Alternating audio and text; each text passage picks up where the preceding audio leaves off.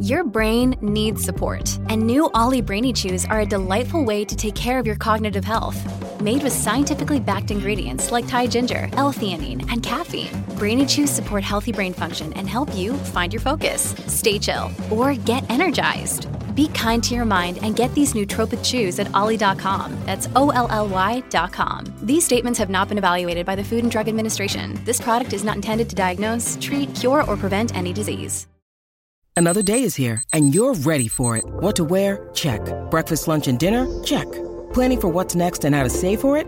That's where Bank of America can help. For your financial to-dos, Bank of America has experts ready to help get you closer to your goals. Get started at one of our local financial centers or 24-7 in our mobile banking app. Find a location near you at bankofamerica.com slash talk to us. What would you like the power to do? Mobile banking requires downloading the app and is only available for select devices. Message and data rates may apply. Bank of America and a member FDIC. Music. Horror. Art. Politics. Badassery. Welcome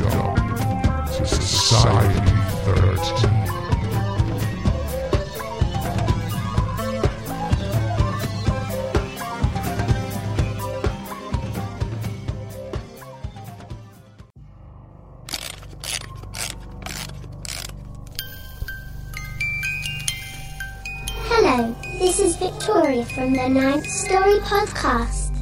And this is Kettle Whistle Radio. They play music almost as good as my music box. It's also fairly dark in here.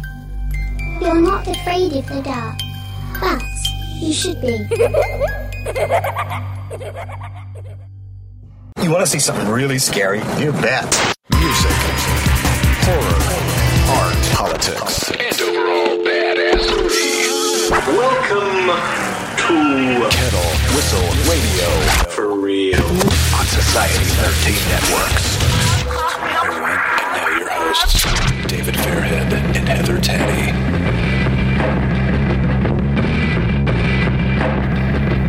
Hope you're all enjoying the sun. Lots of sun. Good for you. I don't bring you vitamin E. Never will. Shows for the night crawlers, the folks that like to come out at night. And uh, feel free to listen in the daytime. That's fine. But it's here for for you whenever you want it. Uh, tonight I have it is a special show, of course. Um, I've got Johnny Daggers on in a little bit talking horror like we always do.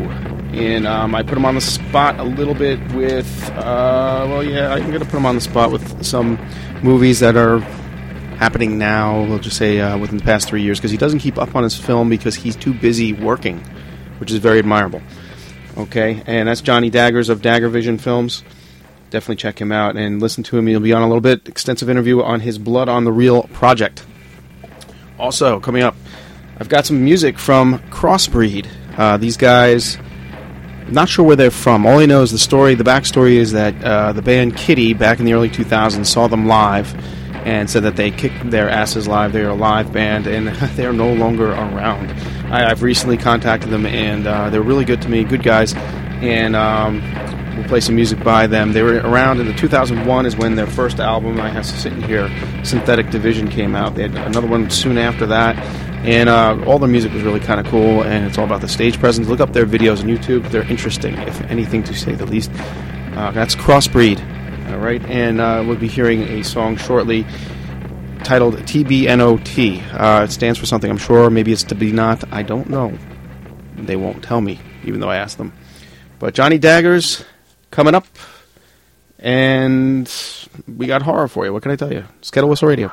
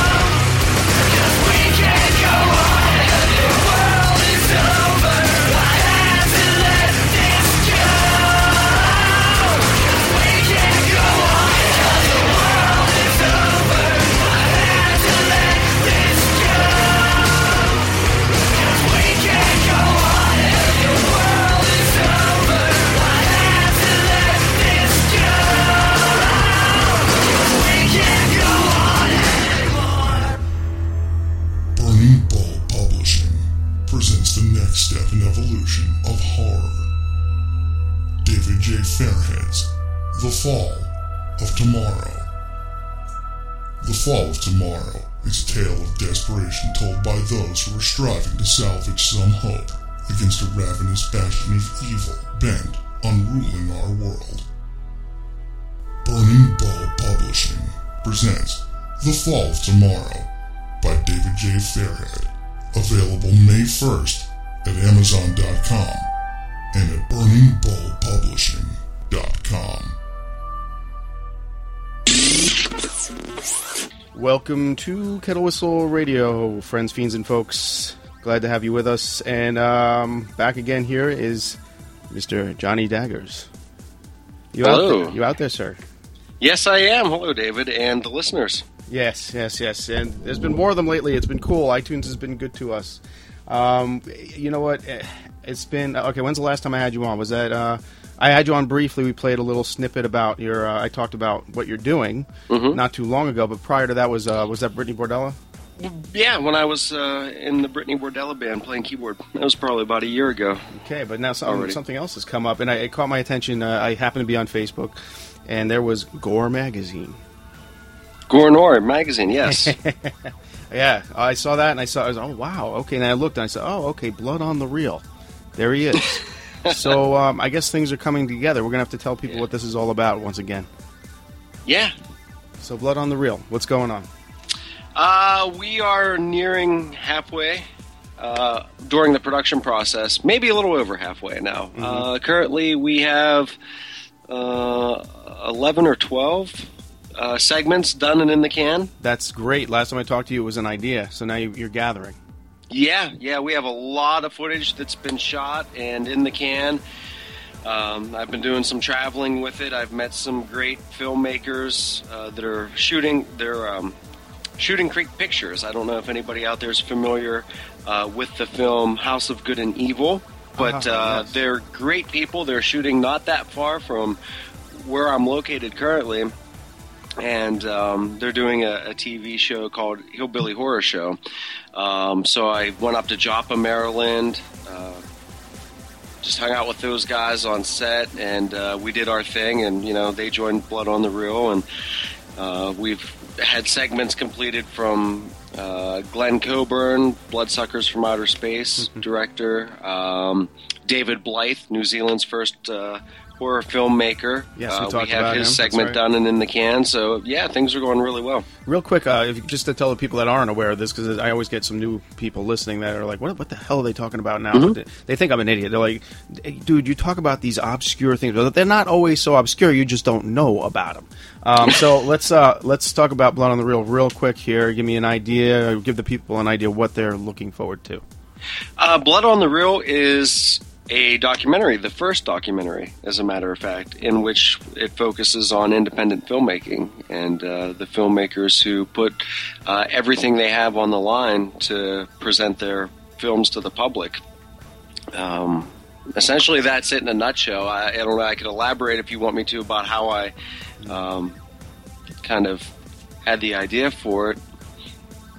Yeah, absolutely. Okay. Uh, well, next year will mark the five year anniversary of Dagger Vision Films, Mhm. and you know the one thing when you're when you're an independent filmmaker, a lot of a lot of independent film production companies don't even last a year. They fall apart before their first feature film is completed, just due to monetary issues, internal turmoil, uh, you name it. Things will just fall apart, and people that uh, aspired to, to make a film now you know they find themselves without uh, without a film, without a cast or crew. Uh, so it, you know it's really difficult. And I, I'm fortunate enough. I always said that if I was because I never intended to be a filmmaker. You know, I was a musician, and um, filmmaking kind of just fell into my lap uh, after I made my first short film, Samhain Night Feast, which I didn't do as a production company. It was something I did for me and my friends, and things just you know spun out of control from there. And here I am, almost five years later, in the world of filmmaking still.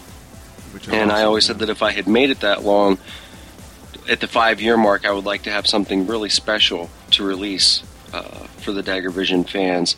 And uh, a few months back, I went into a, a really bad bout of depression because um, over the four years thus far, I've had a lot of success and accolades with Samhain Night Feast. Caustic Zombies was kind of a warm success. It started off really great, had a lot of momentum, uh, was successful in its own right, but then had a lot of post production problems, so it had never officially been released as of yet. I just have the official bootleg but the director's cut still to this day has not yet been released just due to uh, some post production problems. Mm. And then, you know, after that, uh, made another successful film, Tablet of Tales, and after that, had another film, uh, Monarm Car, kind of fall apart due to lack of budget.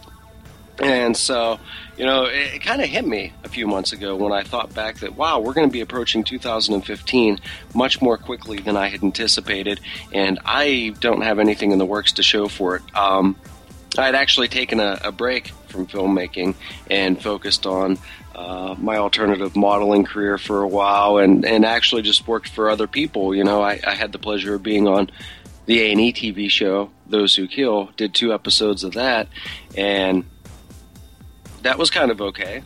You know, I thought, wow, I could get used to showing up on somebody else's set and getting a paycheck and going back home and not worrying about the headaches uh, of everything else involved when, when you're the production company.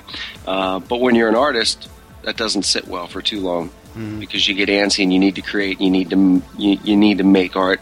Um, so I started thinking, with the five year anniversary upon us, I thought, well, you know, we almost got arrested filming Samhain Night Feast. Right, right. That's a good story too. Yeah, yeah. We were filming three o'clock in the morning without permits, disturbing the peace because we were racing up the road in my '81 Caddy doing this chase scene, and you know, cops pull us over, and you know, we have a filmmaker with uh, our camera lady with her ass hanging out the window, literally like trying to shoot in at the front seat while we're driving up the road 80 mile an hour, and then I almost got shot filming caustic zombies, you know, by a military officer because we decided that traveling because the for those that don't know the premise of caustic zombies is based off of the near nuclear catastrophe of three mile island mm. and three mile island was probably three and a half to four hours away from where we were filming and somebody had mentioned to me well you know if you go to a power plant that's 20 minutes away from you homer city power plant looks almost identical no no one would be the wiser that you didn't film at Three Mile Island. So, right. you know, at, at, that time, being a guerrilla filmmaking production company, uh, we're a lot. We changed ways a little bit. To, we had to to be a little bit more professional nowadays. But back then, you know, it was just like, great, let's jump in the car. So myself, my cameraman, and my production manager all jumped in the car. Didn't call ahead, didn't ask for permission.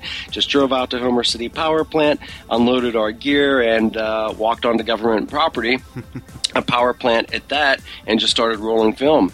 And the next thing you know, we have a military officer driving. You know, this jeep comes flying up over the hill with an officer and his gun drawn on us, and he wanted to know what we were doing there, and obviously in post 9-11 era that's you know you can't really just walk onto government property a power plant you know and uh, start filming you're going to get yourself into a lot of trouble so i thought these stories might be great things to share yeah. uh, as a five year anniversary but how am i going to share these I, have already done a special edition of Sam samhain night feast um, yeah, Caustic Zombies is kind of just a bootleg. A podcast isn't really the way to do it. This is more visual. You know, it's something. That yeah, can, yeah. Yeah, you know, I wanted to. Well, I started thinking if, you know, I have a lot of friends in the filmmaking world, and I know that they've gone through similar experiences. Uh, so why don't I just see who, you know, I had a mm-hmm. list of people in mind, and then that list snowballed by people uh, such as Tim Gross. Yep, of course. Uh, pointing me in the direction of uh, a lot of people that he knew, and the next thing you know, um, you know, we had 30 plus people on the list, you know, that were interested in being a part of the film, and we kind of weaned that down a bit just because you have to. Uh, a cast of over 30 plus people, you're going to be looking at, you know, four right. or five hour documentary, which would be unbearable to sit through. But you know, we've we've got it down to uh, the right amount of people that we need to get the job done, who have quite interesting and similar stories to share with with everyone. And a lot of these folks you have worked with before, or are there some? Uh, good question, David. No, as a matter of fact, That's because even cooler the yeah, I'm glad you asked that actually because the film does focus on filmmakers from all over the world. You know what? That was one of my questions. Are we doing, doing national, internet? I didn't know where these people were coming from. Yeah, Awesome. it's all international. Um, I mean, we have everyone from uh, we have uh, David Blyth, who, as Yep. I mentioned, was New Zealand's first uh, horror film director. He came along before Peter Jackson. Um, we have uh, Manda Manuel from Canada.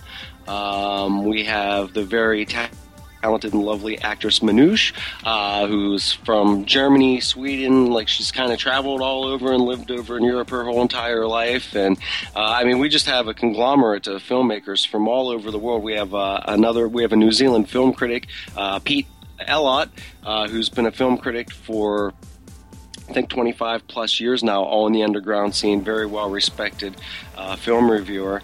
Um, and then, you know, we have people back in my hometown of Pittsburgh. We have uh, Mikey Maggot and, uh, you know, Tim Gross of Gross Movie Reviews and Bloodbaths and Boomsticks. So, uh, yeah, there's a whole conglomerate of people that, so it's not, we're not just seeing, uh, aside from a local standpoint, and we're not even seeing aside from just a national standpoint. Uh, we're going to get a feel from what it's like for filmmakers from all over the world, uh, because how it is in the U.S. might be a little bit different making an independent film in, in Europe. Or in New Zealand, uh, depending on laws and you know, uh, Oh, those. yeah, all those things that we don't really pay attention to. yeah, it's what a shame they just get in the way. Um, it's so yeah, I, I guess uh, I imagine there's gonna be uh, some humor going around with this uh, documentary. Uh, there, there's going to be some humor. I mean, the whole documentary itself, uh, growing up as a child of the '80s horror genre, uh, the the overall documentary just has a very '80s vibe from. Uh, from the cover art of the DVD, which looks like a very 80s splatter horror uh, type art style, to having a horror hostess, um, Oh, you that's know, cool. Yeah, just that's the right. way that That's that's such me? a great idea. I think it's such a great idea. Um, do, do you have pictures of your host already up on Facebook? I believe.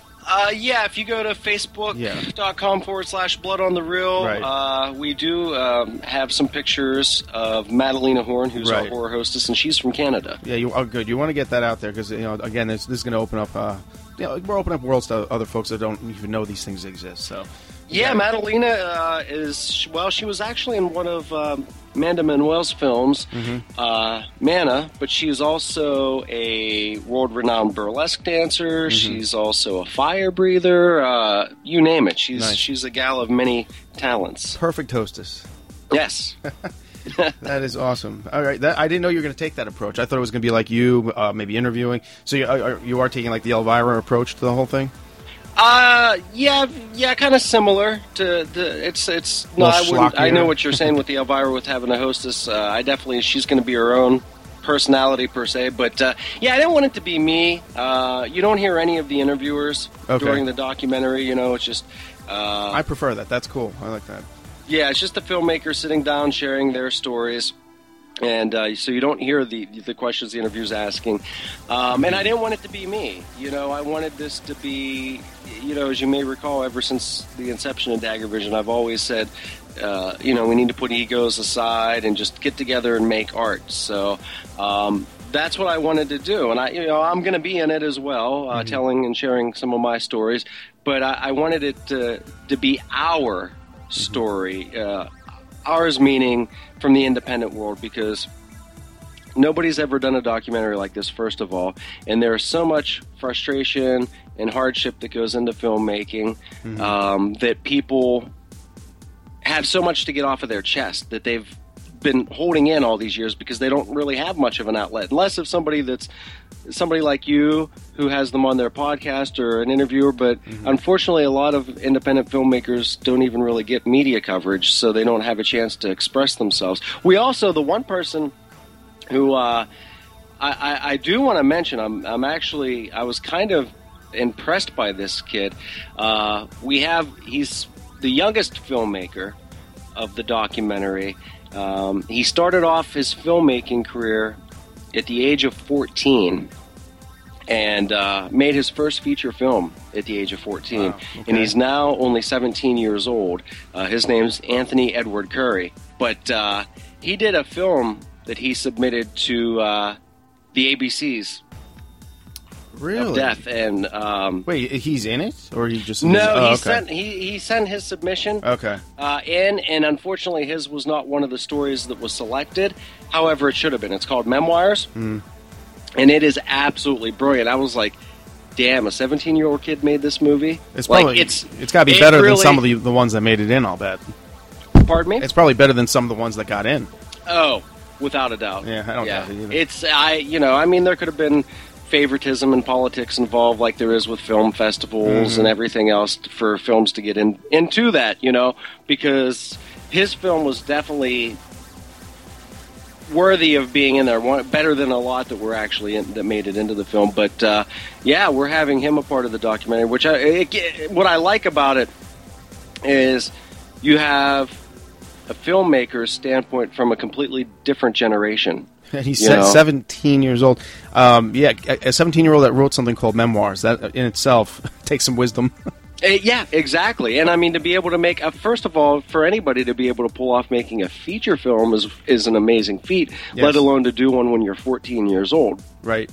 You know. Um, but yeah, so you know, because you have people my age, uh, you know, kind of the Gen X generation Mhm. that are filmmakers. Uh, but now you have this kid who's.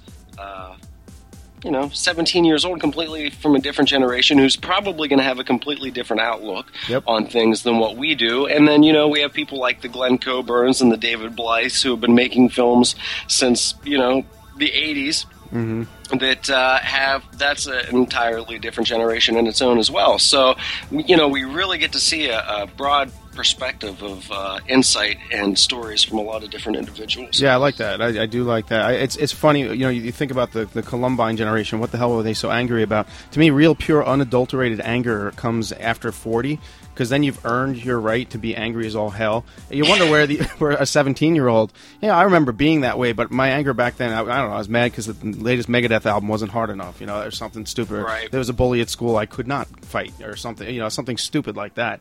Mhm. But it's amazing. Yeah, I, that this kid. I can't wait to see what he does when he's forty.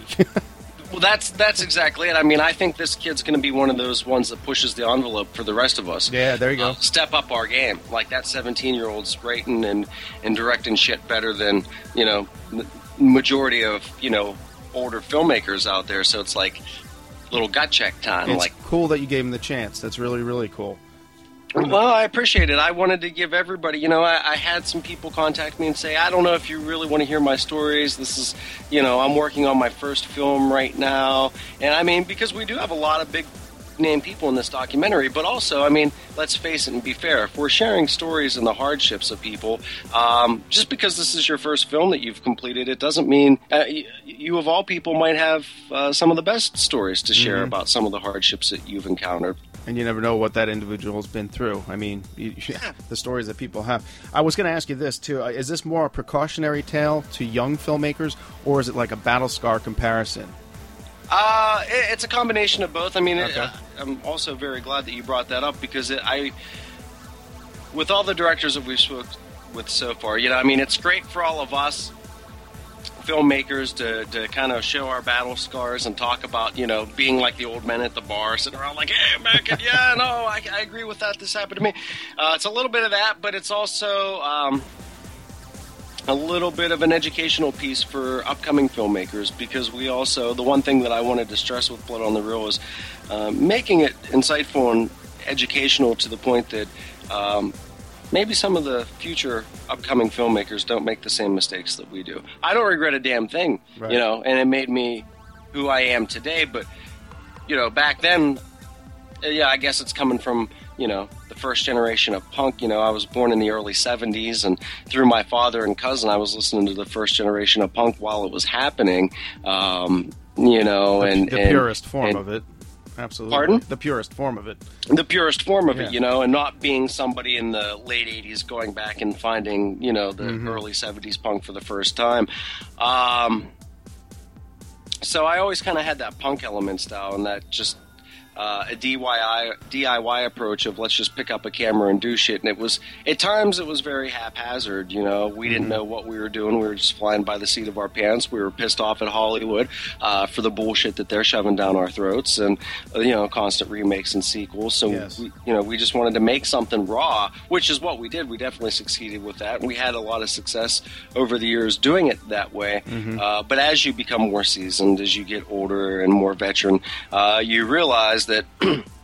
You kind of have to start doing things on a little bit more of a professional level, um, and that goes from anything from a business standpoint down to a uh, to a personal standpoint too. The way you conduct and carry yourself is, you know, you know, I would always be at the conventions drinking and partying, and you know, sometimes a little bit too much and out of control. And you, you weren't alone there. yeah, right. You know, and now I look back on it, I'm like, am I getting old and boring? Because I'm lucky if I have two beers a month now, and I don't act. You know, like I've just there's there's a lot of things that I've learned, and, and it's actually really funny. I was speaking to uh, speaking to a good friend of mine a few months ago, who's a musician. Actually, composed the music for the Criss Angel show, and uh, he said to me, "You know, Johnny, they call it the music business for a reason."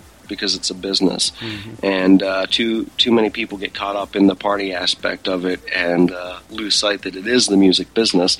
And it's the same way with filmmaking. It's a filmmaking business. So over the years, I learned a lot. And if I can give advice to any future filmmakers to maybe not fall into the same pitfalls that I did, or maybe just to make things easier for them, uh, then that's what I want this documentary, you know, to accomplish. It's cool. I mean, that's awesome. I'm noticing like a lot of the, like what you just said to uh, the guerrilla filmmaking technique. Um, I'm noticing that there are some mainstream folks that are stripping themselves down and doing things like that, and then there's a lot of newcomers getting a chance. Uh, recently, like I just scour through Netflix and look at a lot of the independent stuff. Um, There's one called Random Acts of Violence. Have you seen this yet? Um, Ashley Cahill was the director, female. I, believe have seen the trailers for it. I had to stop and think for a second because, like you, Yeah. I watch so much constantly. But uh, Yeah. no, I've seen the trailers for it. I have not seen the film. Give it a shot. Uh, this is exactly what we were talking about, just going out and doing it. Although these people obviously had a budget, they're shooting in New York City. They had to get some, and there's um, yeah, there's you know some cameo appearances, but I mean you don't even know who it is when they're there. Um, the only mainstream actor I'd say that was in it predominantly was the guy from Detroit Rock City that played the older guy with the longer hair. He was like the bad influence for all the younger kids. Uh, Stephen DeBello, I think his name was.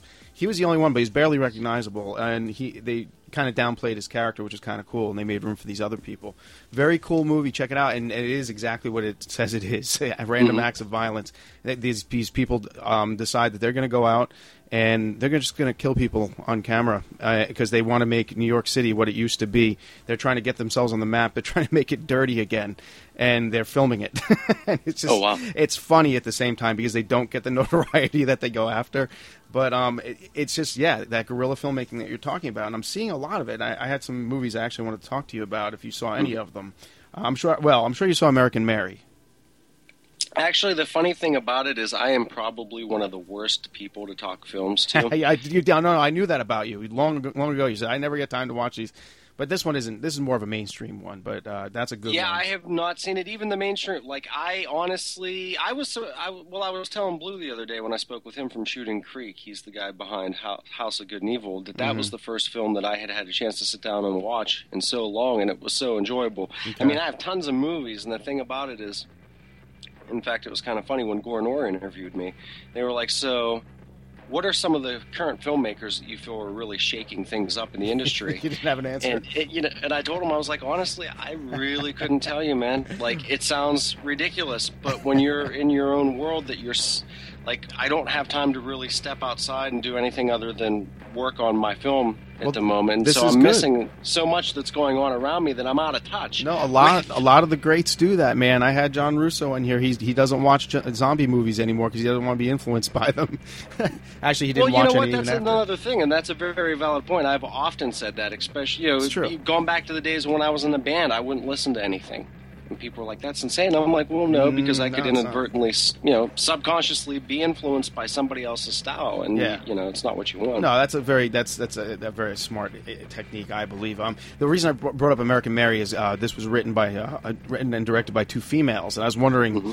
if you're seeing. I guess you're not seeing more female directors and writers these days in these. I mean, really violent films. Um, American Mary is a good, but it's sort of I don't want to say mainstream. It's on Netflix, sure, but it's enjoyable. Katharine uh, Katharine Isabelle is the lead character, who I, I adore. She's you know Ginger Snaps. Um, but yeah, Jen and Sylvia Soska were the directors and writers of the whole thing. It's, it is amazing that these women are putting these things out there now, and um, it's I, I really appreciate that because guys have been getting the blame for all this crazy stuff for years. Oh yeah. You know, a lot of it being sexist too. But um, you know, hey, when women want to take the wheel, I, I'm like, yeah, go for it. Thank God you guys are doing it too now. But so you, No, that's fantastic. so I have, I have a list of movies then you have to see. Yeah, there's there's a whole list that keeps piling up and, and piling up, and I will get to them eventually. But then again, maybe not, because I, you know, I'm still.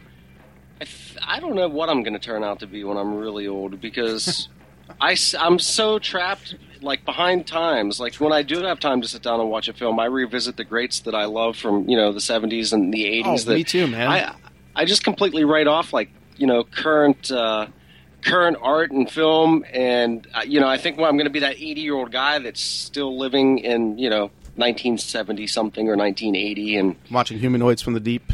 exactly yeah, so i mean the list keeps building of things that i need to watch and things that i need to see. And people were like well why did you go back and watch something you've already watched 10 times? You could have watched a new film. But i'm very fickle about the current state of filmmaking too. I don't like the the shaky cam is such a big trendy thing it has been for a while now and i can't stand that um, Oh, then stare. Then you won't like random acts of violence because there is. It's not that shaky, but it's there. Uh, absolutely, yeah. I mean, I could deal with a little bit, but I mean, even going back to like the Cloverfield days when I went to see that in the theater, I you enjoyed know, I was like, if this doesn't stop in the next ten minutes, I'm that. Probably going to have to leave, or else I'm going to vomit all over the back of the guy in front of me's head. Um, but yeah, I just don't really like the, a lot of the new style. I'm not really, I'm not really into torture films. Um, never have been, and I'm not really into shaky cam films, and those are all things that seem to be very popular at the moment. And I've always been more of a, a thriller, mind fuck type person, which is why I was always, you know, a Hitchcock fan or, Okay. you know, Rod Serling. So, Nothing wrong with that. Actually, that's where I'm at too. I just venture into these other realms because I like to see what else is out there. Um, it's good that you do that, though. You're, I, I need to be a little bit more open minded and do that. Well, then My check- girlfriend's always yelling at me for that. Uh, yeah, but then, like you said, it, you don't want it to obscure what you're doing. Uh, a couple that one that if you want the the mind fuck one, uh, Toad Road. Have you seen this or heard of it? I've heard of it. Well, Toad Road takes there is a, a Toad Road in uh, somewhere in central PA, and it's a place where people would well basically walk through uh, this this trail. Sometimes on drugs, sometimes not. Supposedly, there's the seven gates of hell. They actually go through these physical gates. Ah, okay, I know exactly yeah. what you're talking about. Toad Road, yeah, that's uh, Jason Banker was the director of that one. There's a weird twist to that one. It's you know where reality and fiction kind of come together, and I just want to say this: one of the actors or actresses died soon after the movie was released by almost similar means that that they pass away in the film. Toad Road is one worth looking at. You know what? I'm actually gonna grab my pen here and make a note of that because I'm familiar. I wasn't familiar with the Toad Road, but I was familiar with the Seven Gates of Hell at the end of the road. Mm-hmm. They say it starts at like I don't know. There's like a vine tree, It's really weird. heavily dense wooded area or something. It, Mhm. They say that you have if you travel it the whole way through. Mm-hmm. What is it? What is it? It's like if you travel the You way through, you're hell. to die when you come out, Yeah, it's something like either that or you don't come out. Um, or you don't come out. It's it was- yeah, I know what you mean. So Toad Road, I Check it. I would watch it, but you feel like you're on LSD while you're watching it. Like they do a good job to just uh, really get, take you in the mood. In the mood. It's Mm-hmm. not a great movie. It just it's one of those mood films, though. You know, just like and Mm-hmm. you'll you'll kind of relate to some of the characters if you're like me and like you said, growing up when you did. Um, and it, they're Central PA uh, goth punk rock kids, and just and also I'd say grunge period. You know, whatever they, you call them now. Yeah. I mean, it's just a it's a culmination of things these days. Um, and I'm saying these days. Uh, here I am. You're talking about getting old, and I have. Meanwhile, I have this bandage on my arm. I just had my uh, over 40 blood test for the second time. Let me. Let, this has to be a lesson to everybody over 40, or if you're going to get your blood screening because you're old. Um, do not eat a um, half a rack of ribs and drink Merlot the night before because your blood looks and and come, the test comes out as if you you drank barbecue sauce. I have coagulated barbecue sauce in my blood. I thought I was gonna die when they read it back to me like, um, you're you're gonna die. I, I was just like, what? So I made, made them reschedule me because I was like, holy shit. I thought I was I thought I was dying. I was thought I was a core fucking right into the diagnostic room. But yeah, so yeah, let that be a lesson. Don't eat ribs and drink Merlot the night before. That's fantastic. Yeah, well, I'm still here. So anyway, so lessons learned. Um, there's another one I want you to write down um, called "Contracted," directed by Okay. Eric England. This was one that actually grossed me out, and it takes a lot. I know for you it takes a lot, Yeah. and it has to do with contracting something other than the normal disease. And it's um, and again another female-based film. A lot of these are based around females. Uh, a- Another one is Alyce Kills uh, by Jay Lee, and it's another one. You know, like the whole I can't even like. Uh, you don't even like these aren't likable characters, and they're just you watch them. They're taking drugs, whatever. They're falling into this this pit that they can't climb out of, and then they just just it becomes this picture of depravity like you've never seen before. Um, Alyce Kills, that's another one. But all these leading ladies, it's it's very interesting to me, and I mean scary. These these women are scary and good actresses. It's nice to see for a change instead of the normal just scream queen.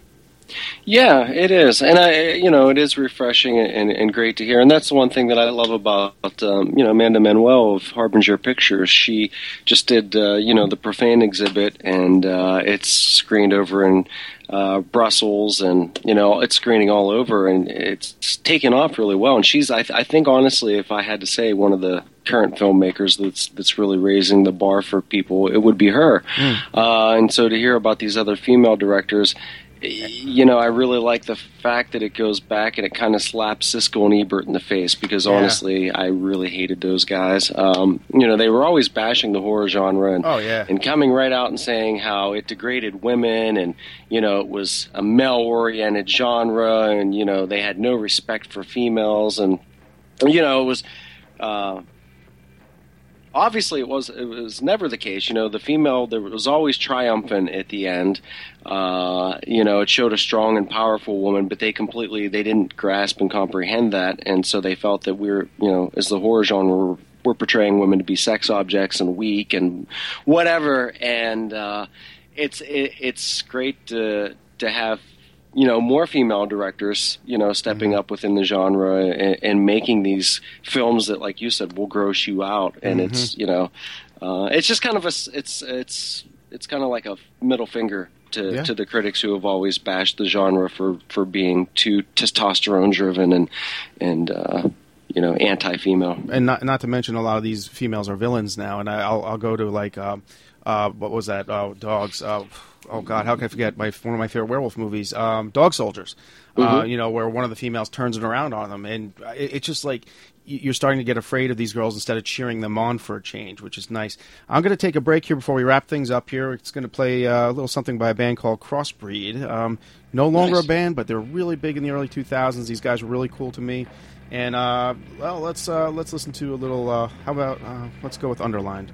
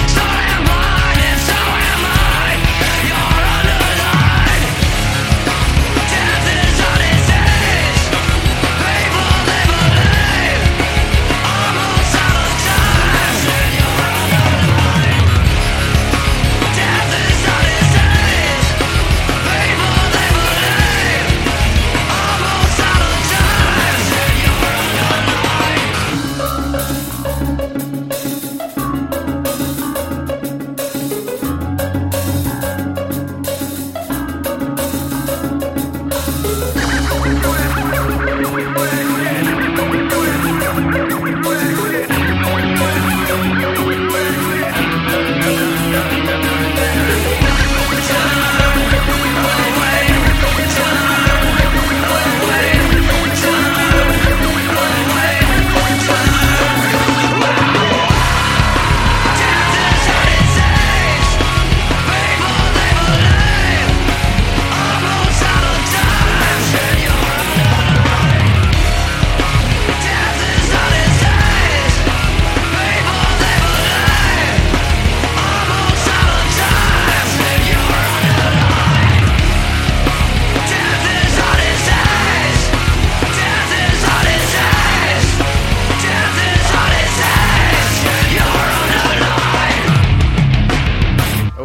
Was Crossbreed. I believe yes, they were from Florida.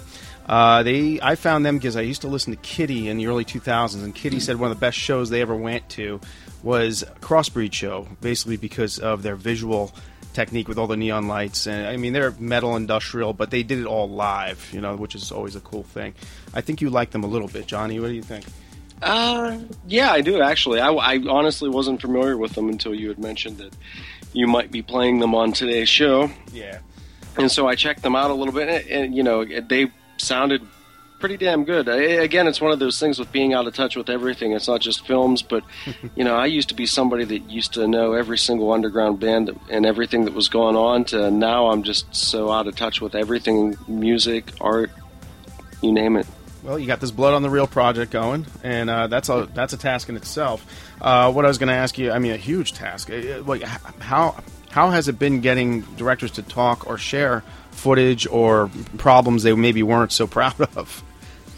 I I haven't had one person decline to be in the film. Any everybody that I've asked was more than eager and happy to be involved. And I, I thought that you know perhaps one of the problems with the with the documentary would be that um, because of time and because of budget that you know I can't get to every single filmmaker all over the world. I can't travel to New Zealand and then head up to Canada, you know, and then to wherever uh, to speak to these directors. So a lot of it's being done remotely and leisurely uh, in their own studios and or homes and they're you know kind enough that they, they believed in the project enough that I would send them a list of bullet points uh, things that I wanted them to touch upon perhaps how I wanted them to look or have a scene set up and uh, they would you know put a put a camera on a tripod and shoot it themselves and then you know uh, transfer the footage to me electronically or some are doing it by snail mail. Um, so that that was really great. I thought I, I thought I would have a difficult time getting people to get the initiative to want to be able to tell their story and, and, also not only just telling their story, but I thought the problem would be, oh, well, now I have to film it myself and send it to you and all this. But everybody was more than happy to assist and, you know, share their stories no matter how difficult. I, man, there are so many things I wished I could tell you right now that I just have to Yeah, keep my cool. lips sealed because they'll be Yeah. in the documentary and we Absolutely, have to look forward yeah. to that. But yeah, it's it's been fantastic. That, you know, th- I just thought of something too. We were talking about older films. Um, I was in a. I do frequent the comic shops every now and then. My buddy Colin at Pittsburgh Comics. Um, I, I go visit him every now and then. We, uh, me and John Towers back in the day had our first signing there with our World Zombie Wrestling Association comic. And um, I went in there. There is a new Clive Barker Nightbreed comic book, and it's Oh, like, really? yeah, it's like what happened to them after when they all left. And it, it's it, this one. The first issue revolves around Peloquin out in the woods and hunting these people that are being hunted. And I don't want to tell you too much, but because it's Peloquin, what a great issue! What a fantastic! Oh yeah, the new I, I got it. It's that comic book, and the the gra- the art is amazing. The story looks like it's equally as good, and the characters that survived. It takes place right right from that from that onset.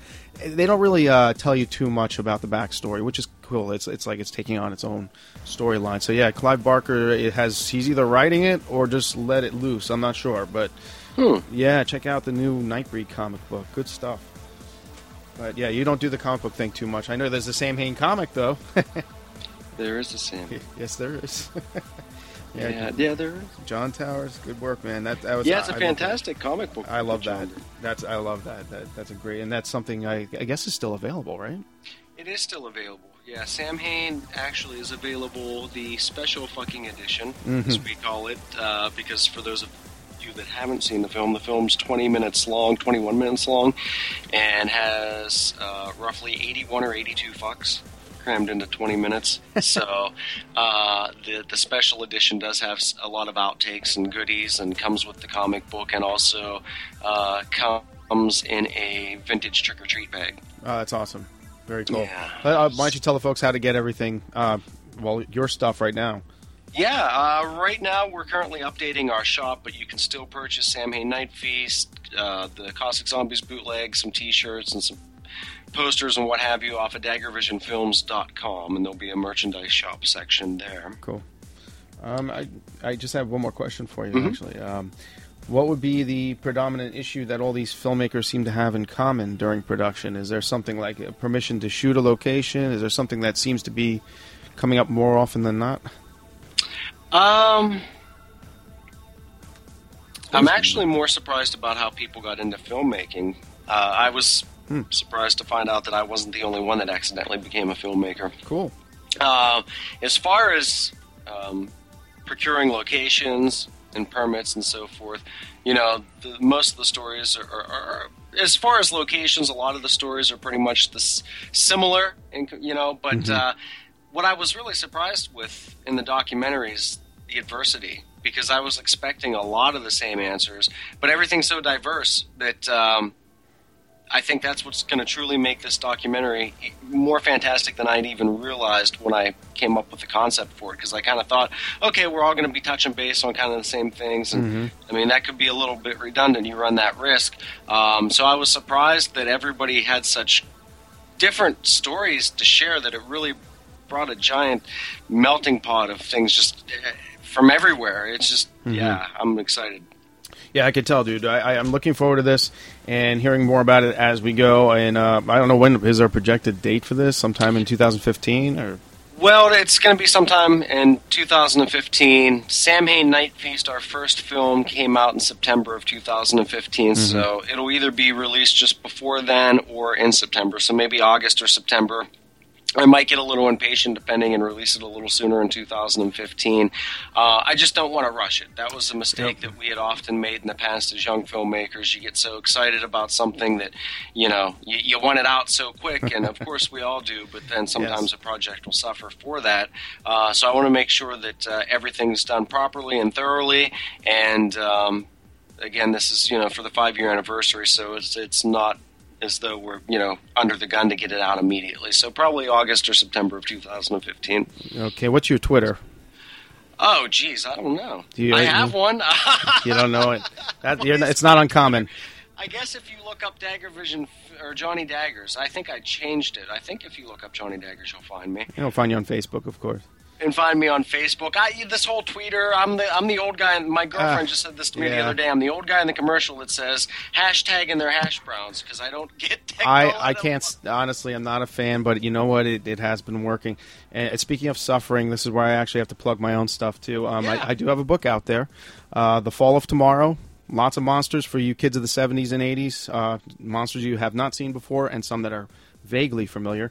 Um, but yeah, The Fall of Tomorrow. You can find it at fairlydarkproductions.com or go to amazon.com. Look at David J. Fairhead, The Fall of Tomorrow, or Burning Bulb Publishing, my boys over there. And I will be in Indianapolis for the Days of the Dead uh, festival. Uh, that's June oh, 27th. Uh, that weekend, and then of course prior to that, I'm going to be in Atlantic City at the Tropicana, June 14th, it's uh, 13th, 14th, and 15th in Atlantic City for uh, the Bizarre AC 2 festival, which I'm looking forward to. So, yeah, hit me up if you like monsters, man. I'm I'm always at Fairly Dark on Twitter, and yeah, I occasionally get on there. and there's the mouthful of the day. but yeah, got to plug yourself because nobody else is going to do it for you. That's right. Yeah. And you don't run the risk of any uh, sexually transmitted diseases by plugging yourself. We've actually talked about that before. yes, yes, we have. All right, as always, Johnny Daggers, thank you so much for coming on. And you know what? I, I can't talk horror with anybody else like you. I mean, even if you haven't seen some of these films, you understand what I'm talking about. So uh, check out some Always of these. Always a like- pleasure. yeah, man. You, I, I want you to check out some of these though. Toad Road, Alyce Kills. Uh, and uh, contracted. Contracted is the one that disturbed me the most in a weird way. There's another good one with some major players in it. I wasn't going to bring up, but it's it's based on a true story called Karla, um, with Misha Collins from Supernatural and Okay. Laura Prepon or Prepon, however you say that from uh, that '70s show. They were really good because they play killers, and um, I was surprised to see it. And it was based on a true story. It's kind of gritty. That's on Netflix too. But I try to stay away from the mainstream ones, but I'm kind of a sucker too. So what can you do? But thanks for coming on, man. We'll do it again, and um, as always, uh, keep it horror, I guess, man. And, Thank you. You too. All right, and take care. Thanks for listening, folks.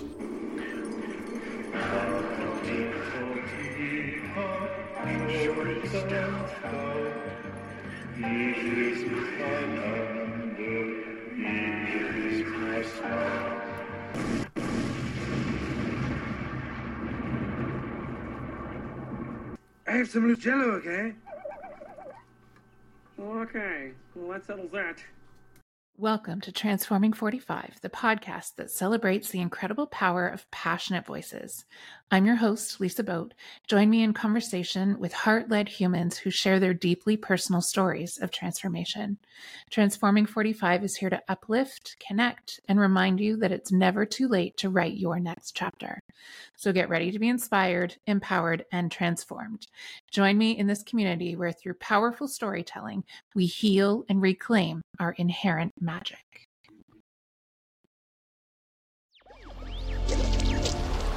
Electricast. Uh, welcome to Ringside with Ray and Prince. My name is Ray Leonard Jr. Oh, is that the set? No, that's just my dad. My name is Prince Daniels Jr. Daniels again with a big home touchdown. On this show, we come to humanize athletes, entertainers, business executives. We're going to see what makes them tick. Tuesdays, 10 a.m. Pacific time on Spotify, Apple, Amazon, and wherever you get your podcasts. We'll see you there. Peace and power. Electricast. Electricast.